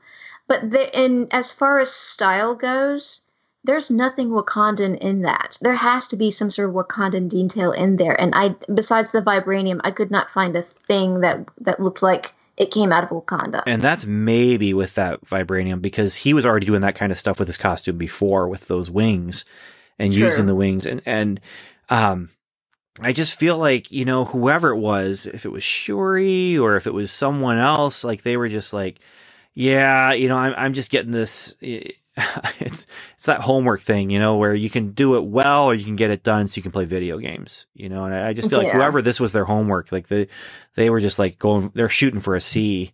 Um, now, I felt like they put more effort into John Walker's costume compared to this one. well, and and I think part of it for me is the color scheme.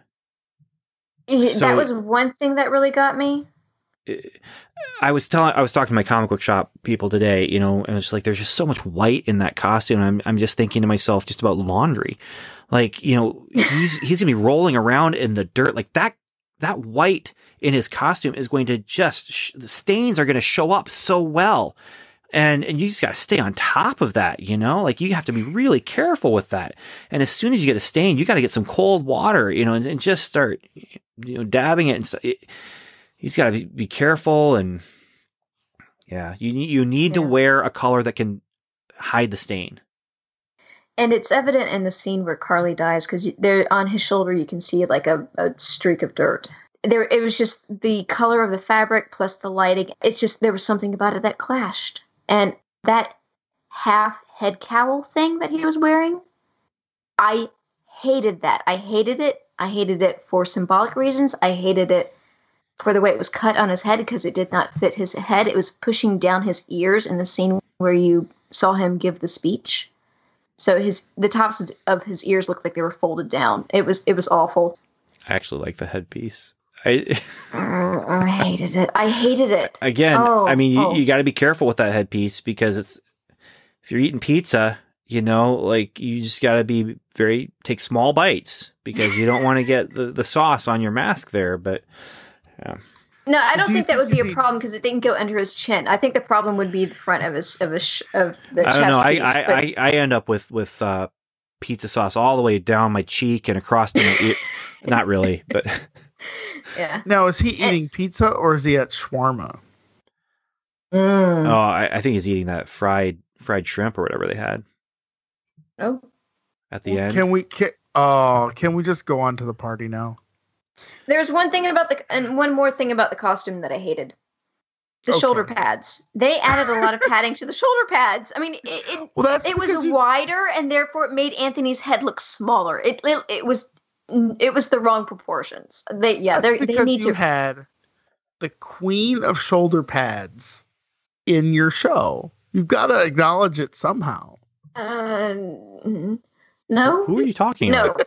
no, it looks awful. I mean, Who- compare- what? Put him, put him next to Bucky and John Walker and their costumes. They, Elaine. theirs look more proportional. His are like way out. I mean, I'm not. e- He didn't need those wings with those shoulder pads. Okay, it looked awful. They're huge. Did I lose you guys? No. No, you're still here. And I know Anthony works out. Okay, so well, the the dude's definitely built, you know, and he is. I think that one thing you're looking at is practicality. Um, the guy is not a super soldier, so as he's flying around, if this is what you, th- Yeah, talk about practicality, you're watching, you know, this guy with these wings. If he falls, oh my goodness! like oh, if those does not have a wings malfunction, he is not. It's not going to end well. He does not have a helmet either. He has a half head cowl and no helmet. That that head cowl is going to do nothing to protect his skull. Nothing. Yeah, he, he does need a little bit more of a, a helmet kind of thing going on there. But even that would make it look really poor too. So, Yeah. um, But but I mean, Steve Rogers and John Walker, they both had helmets, and he doesn't get one. Yeah, I I like the look flying. though. Here's the thing: I like the look of of the the cowl that he has. I I think you're right. He does need a a costume helmet that's gonna. But Yeah. I, I like the look. The thing is, this is definitely an MCUing of his Captain America outfit in the comics, and and so this is very It's close that- to that. And and Yeah, it, I appreciate it's what that. you're it's just expecting. it just but did not work. Yeah. It did not work. It, it it needed it needed more revisions before it was finalized, and it it they didn't get that far. Um, yeah. So there's there's half my notes is about his costume, and Yeah. You you want y'all want to go to some crawfish boil now? yes, do let's let's now, get to a please. crawfish boil.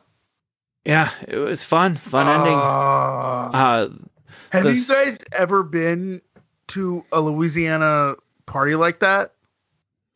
No, but I'm pretty sure it's close to a pig picking. I've never been It to Louisiana. probably- Yeah. Parties The like that, they're a lot of best- fun. the best food I've ever had is I've- made very similar to that. we need to do some some uh, feedback, Okay. listener Yes. feedback, and be thinking of final words that you want to give. But let's go to some listener feedback, and this comes from Agent 084. Hey guys, just wanted to drop in and say how much I enjoyed the first and maybe only season of this show. It's a genius stretch of character development in my mind. If you decide only to watch the movies, you see Steve give Sam the shield, and then years later comes Captain America 4 and Sam in a cool new suit. And if you're like us and want to see Sam struggle, to accept that mantle and everything that it meant, here it is. It's a terrific way to make these Disney Plus shows connect enough to make sense and go deeper into the character, but almost be a detachable part of the MCU, which is a terribly hard task for Marvel Studios. There's much more I want to say, but if I don't only pick one more thing, it's to make a case for the character work of Karli and the Flag Smashers, dibs on the band name. These people have been victims of extreme nationalism their entire lives up until the snap. And just when it seemed like they were finally accepted, when these nations needed them, everyone blipped back and suddenly those shrinking fences shot back up even taller than ever. And while Karli is a product of this deeply flawed system of nationalism, in comes John Walker, who is a, cha- a shameless personification of it. It's not really a stretch to see how one is a more sympathetic antagonist than the other. And this was all laid out pretty clearly by Sam in episode 4, so people complaining about our hands not being held enough don't really have an argument. I think this show, more than any, has shown me that sometimes you don't care about a pl- if you don't care about a plot line, it's not always the show's fault. Can't wait for the follow up movie and for MODOK and Loki coming out soon. Until next time. And that was from Agent 084. You also have a voicemail. Hey, this is Agent Waz. I've called in a few times in the past. Not always gotten in on the show, but that's okay. Um, just uh, wanted to say I really enjoyed both uh, WandaVision and then now the uh, Falcon and Winter Soldier series. Um, I, there's so many things that I could say and go into. I know I don't have enough time because of the time limit on this. Um, but uh, Baron Zemo highlight for me in the show. I love what they did with him. I love where they're taking Bucky. I love all the things that they stated about minorities and everything that goes with that, um, and how they handled it with uh, Sam Wilson taking over as the Falcon. Um, the whole Valerie thing coming in, uh, or Madam Hydra or whatever they end up making her be, awesome. I love it total uh, feel of another version of kind of uh, a Nick Fury type thing going on there, but maybe with probably and probably with bad guys. Probably saying some really obvious things. Um, but I still have a thought about what's going on with Sharon Carter or the power broker as we come to find out. Um, I'm really thinking that she's not truly the power broker. What if the twist that we find out later in the MCU is she is not the true power broker. She actually working for the power broker, and it is uh, none other than Thunderbolt Ross. Um, that's what I'm wondering. I, I just kind of throwing it out there, or some other character um, like Valerie, Madam Hydra, or whatever we're going to be calling her. Um, Val. Oh, don't say her name. Sorry. Anyways, just wanted to say I'm giving both series, WandaVision and Falcon and Winter Soldier, um, four stars.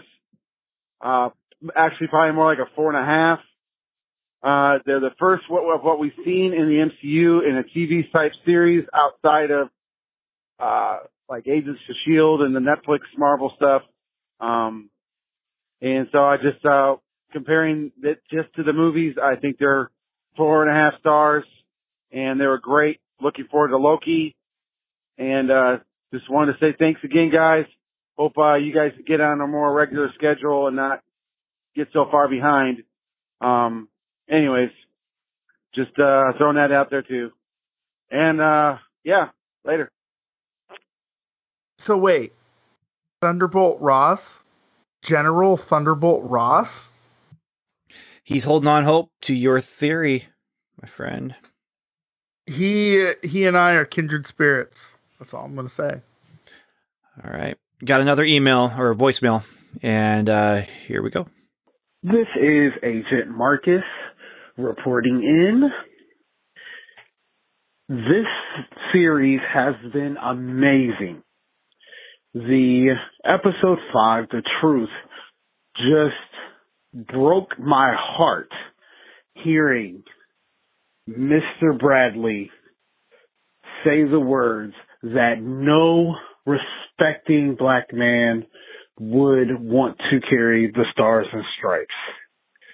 And knowing that I've heard that as I was deciding between joining the military or joining the shield, going to the shield academy, ultimately uh, deciding to go to the shield academy, but knowing that I was hearing that from my fellow older uh, relatives about joining the, hearing the exact same words when speaking about joining the military.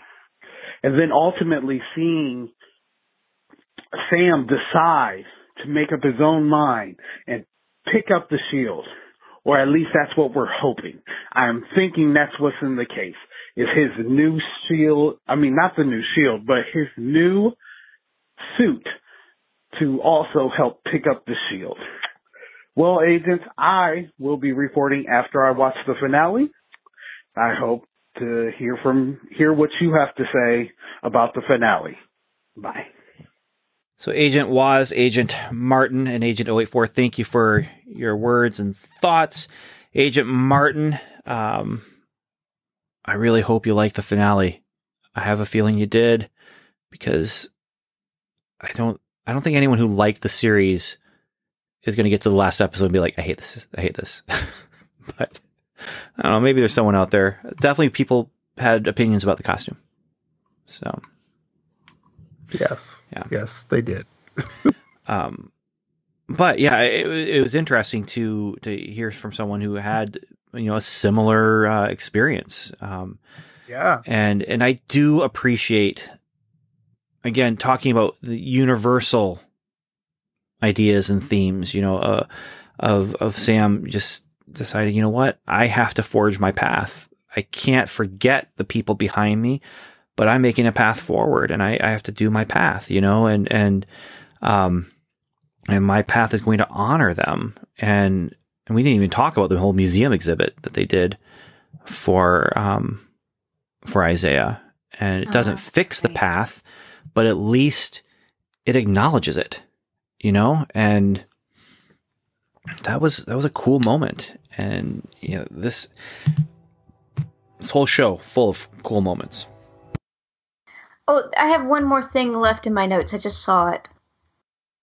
It's a cinematography visual thing, and you can go back and look for it. Every time Sam is in a scene with Bucky, Sam is on Bucky's left. And it comes full circle from when we first meet Sam in uh, in Winter Soldier, and he's running around the Potomac doing his laps, and Steve is just breezing on by on his left. So Sam's come full circle. He's now the guy on the left. That's really interesting. I would need to go back and look, but that's funny.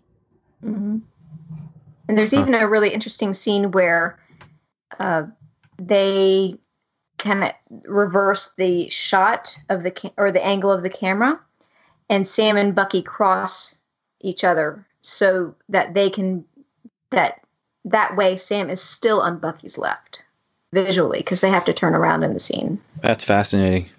Yeah. Stuart, any final notes from you?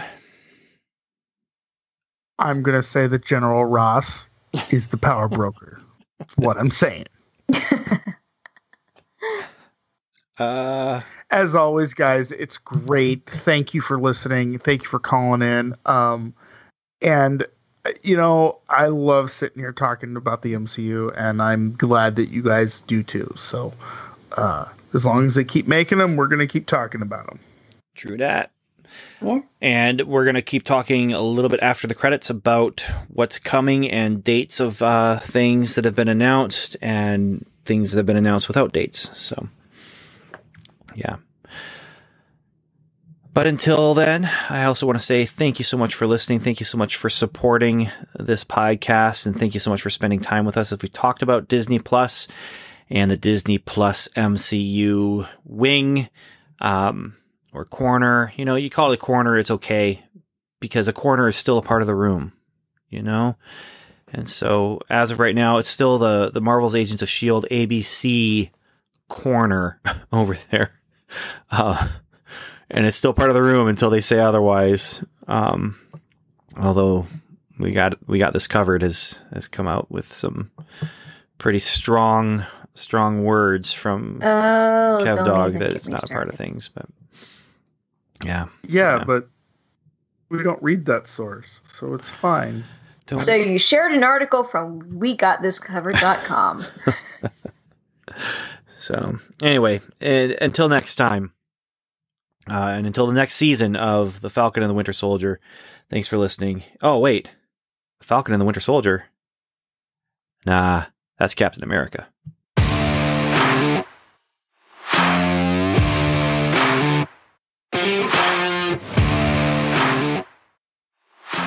Thanks for listening to Welcome to Level 7. You've heard from us, now we'd love to hear from you. You can leave us voicemail by calling 1 775 5 level 7. That's 1 775 553 8357. Or send us an email to feedback at welcome to level 7.com. Just don't forget, the 7 is spelled out. You can also go to welcome to level 7.com slash feedback and leave us a message there, or join us on our Facebook group, facebook.com slash welcome to level 7. The 7 is spelled out. And don't forget, if you'd like to support the podcast, you can go to patreon.com slash welcome to level 7, the 7 is spelled out, and become a Patreon supporter there. Once again, thanks so much for listening, and Godspeed.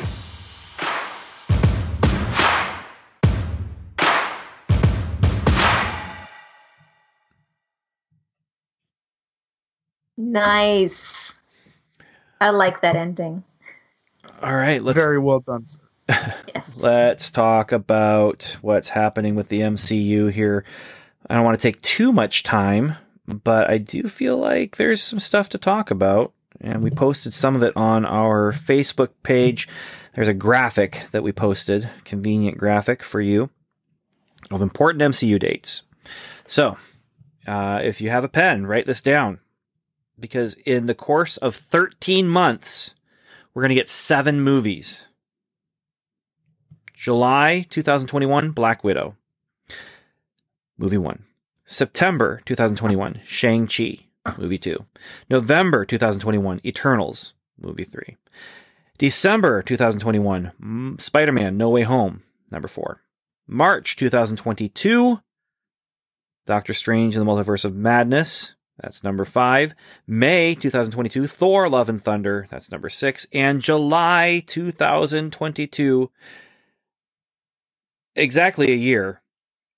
Uh, so July 9th is Black Widow, July 8th is Black Panther 2, and November 11th, 2022 is Captain Marvel 2. Those are the movies we have dates for. Now there's other movies that they've talked about and that they're doing, and Captain America 4 is one of them. But we don't have a date for that, so far as I know. 13 I 13 feel months. like they're making up for seven lost movies. time. this boggles my mind. I mean, do you remember when uh, Endgame was still in theaters and Spider Man was was coming out, and it was just like, wow, I can't believe Endgame is still in theaters. That's going to happen like with every single one of these. It's, yeah. I mean, Eternals will be in theaters when Spider Man No Way Home comes out. It's it's it's just a few weeks in between them. Um, it's possible that they'll have pulled some of these out of theaters by that time, but good grief. And that's assuming that the major chain, the movie theater chains are going to be still in business. Um, and that's also, you know, who knows what they're going to do as far as release, but Black Widow, you will be able to pay $30 and watch Black Widow at home on the same day that it's in theaters. Which What? for some people, that's going to be a huge benefit because what if they have a ton of kids? That's a that's a deal to pay th- extra thirty dollars to stay at home I- and watch it with kids. I wouldn't take my kids. They can stay home. They can come. they can watch their own movies. No, I'm kidding. Yes, that is a big deal. We did Raya that way, um, and it was nice. It was nice. You know, we got popcorn, got the whole thing set up. Well, that's how I did Kong or Godzilla versus Kong. I actually on Thursday night, I believe it was, walked down to the theater and um, got to see it in my small town theater. Not the greatest experience, but that's another story. And then the next night, watched it in my living room with my kids.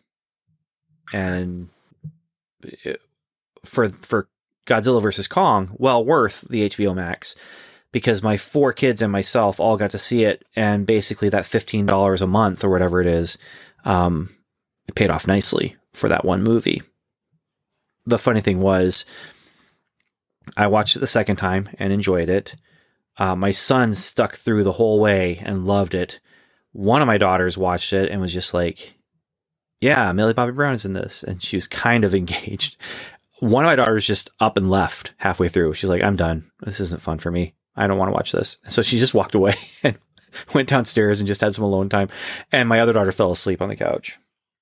So if that had been So- six dollar tickets for each one of them, it would have been a much different story. I was actually thinking about your hometown theater recently.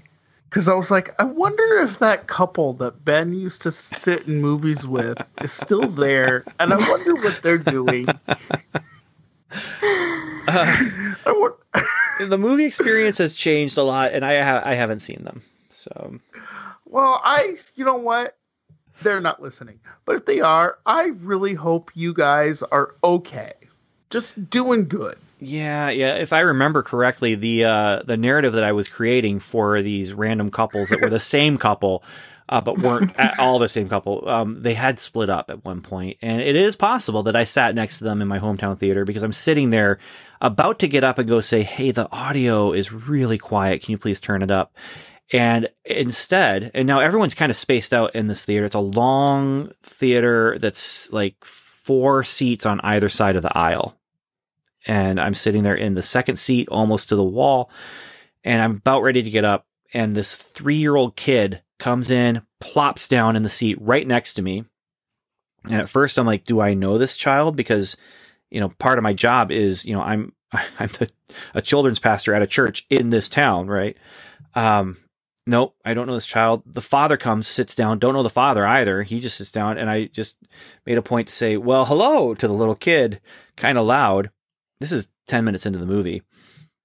And, uh, just to make sure the dad knew, Hey, your, your kid just sat down next to me. Maybe you don't know that there's someone in the aisle with you. And nope, they, they just sat down and they watched the movie. And at one point the kid pipes up, he's eating him because uh, Kong was fighting a monster and picked it up and started. I'm not going to say exactly what it is because I don't want to spoil it, but two thirds of the way through the movie, they did leave to go to the bathroom, I believe, and did not come back to their seat. But it could have been that could have been the child of of that couple with uh, going out on a boys' night out with uh, dad. So could have been, but wasn't. I hope it was.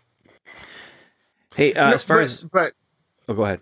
go ahead. No, go ahead. I was gonna say, as far as TV series go, the only date that we have right now is June 11th, which is Loki, and we also know that there's going to be six episodes. At least that's what I was able to find as I was looking around for official, um, official stuff. So summer, there's also the What If show, um, and then later this year we'll have Ms. Marvel and Hawkeye, I believe. So, but we don't have dates on that. Yeah, we just have summer, fall, winter. We're not sure when. Yeah. Well, and we do know that the Friday after the end of um, Falcon and Winter Soldier, as of recording tomorrow, uh, we're going to get an assembled making of Falcon Winter Soldier, which is going to be cool. And there's one other thing, and that is let's see, where are we? We are in April, less than a month, May 21st. We are going to see the, I believe, all 10 episodes of MODOK will be dumped on Hulu. I'm looking forward to that. Do you, do you want to play our favorite game, Ben? I don't think we need to play the game. This is not MCU. Uh, we do not need to play the sounder. The question is it MCU? The answer no. no. Uh, Oh, that's right, because it had Tony Stark in it, and he was not voiced by Robert Downey Jr. Ergo, not MCU. Okay. uh, sure. And we have Pat Oswalt, Nathan Fillion, lots of other people who have already shown up in the MCU and are recast. Um, Whoopi Goldberg is in this. Um, oh yeah. Did she play Guinan? Yeah, oh, that'd be great.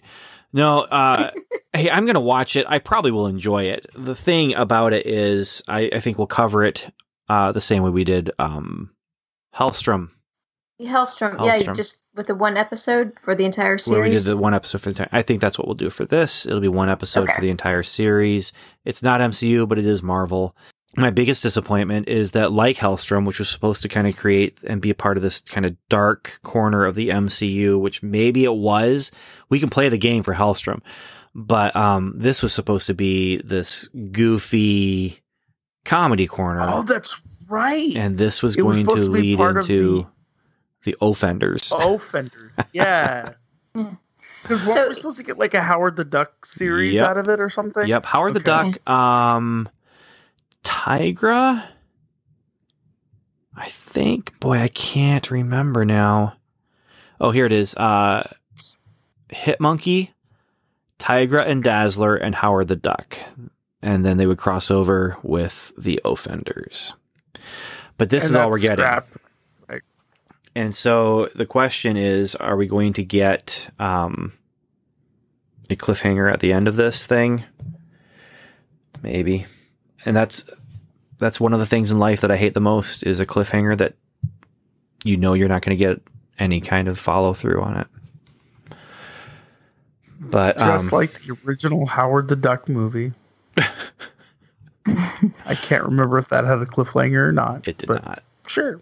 I mean, I, I remember not caring about Howard the Duck about 20 minutes in. You know, there is a great commentary out there on the internet. there is, but I think you have to be a Patreon patron in order to get it. You yeah, you do. do get it. Um, if you've if you supported us financially in any way, um, you get it. So, however, however much or however long, um, it is available to you. I'm not sure how many people have actually downloaded it, and I might need to, since we've moved servers for our episodes, I might need to actually revisit making sure that people can access it. But yeah. Now, guys, I'm I'm poking fun, but it is actually a very good commentary. Ben and um, It is. Daniel go well. Ben goes into a lot of detail about it. Daniel just kind of watches the movie. oh, Daniel knew what he was talking about, man. He did. But it's it's good to hear. It's good to hear those guys talk about some Marvel movies. Yeah, maybe we'll do the same thing with Man Thing. There, you asked for people to, you know, sound off if they wanted to hear it. No one sounded off, so I may have dodged a bullet with having to. I, I do plan to watch that movie one more time, give it one more chance. Don't hold your Okay. breath, folks. I would do it if there was people clamoring for it, but no one is because no one cares about that movie. How how many people would it take for you to save Gamora? I mean, to watch uh, Man Thing. Would it take a hundred? No. For no, Would it take one? uh, for me to really seriously consider doing a commentary, which because that includes, uh, you know, research. That includes, um, you know, being ready to be able to talk the entire movie, and so having conversational pieces that are ready to go. Um, so trivia about the movie, stuff about you know the character and comics and stuff like that. There's work that goes into that. Um, actually, the more I think about how much work would go into that, the, the higher my number is going to go up, but not not too high. Like if we if we had five different people who were not you, Stuart, or you, Samantha, you two don't count. So it'd have to be seven if we're including you two. Um, I, I Oh, think we we might might consider trying to do something like that over the summer. But you know, there's other stuff we need to do though. We still have to talk about Netflix stuff, and we have time now. I was expecting that we wouldn't have time because I was expecting um, this this series to go for nine episodes. You know, Weren't we and- supposed to get into the place where it was a new MCU every Friday or something like that? yeah, with just a couple weeks off in between. And no. And why not? Because this was only six episodes long. Loki is only Hmm. six episodes long. And yeah, but those six episodes were basically, you know, two movies. And True. Yeah. All right. Anyway, Well, thank you guys for spending time thank with you, me. Ben. And uh thank Thanks. you listeners for spending time with us. But let's uh let's close this one down. okay.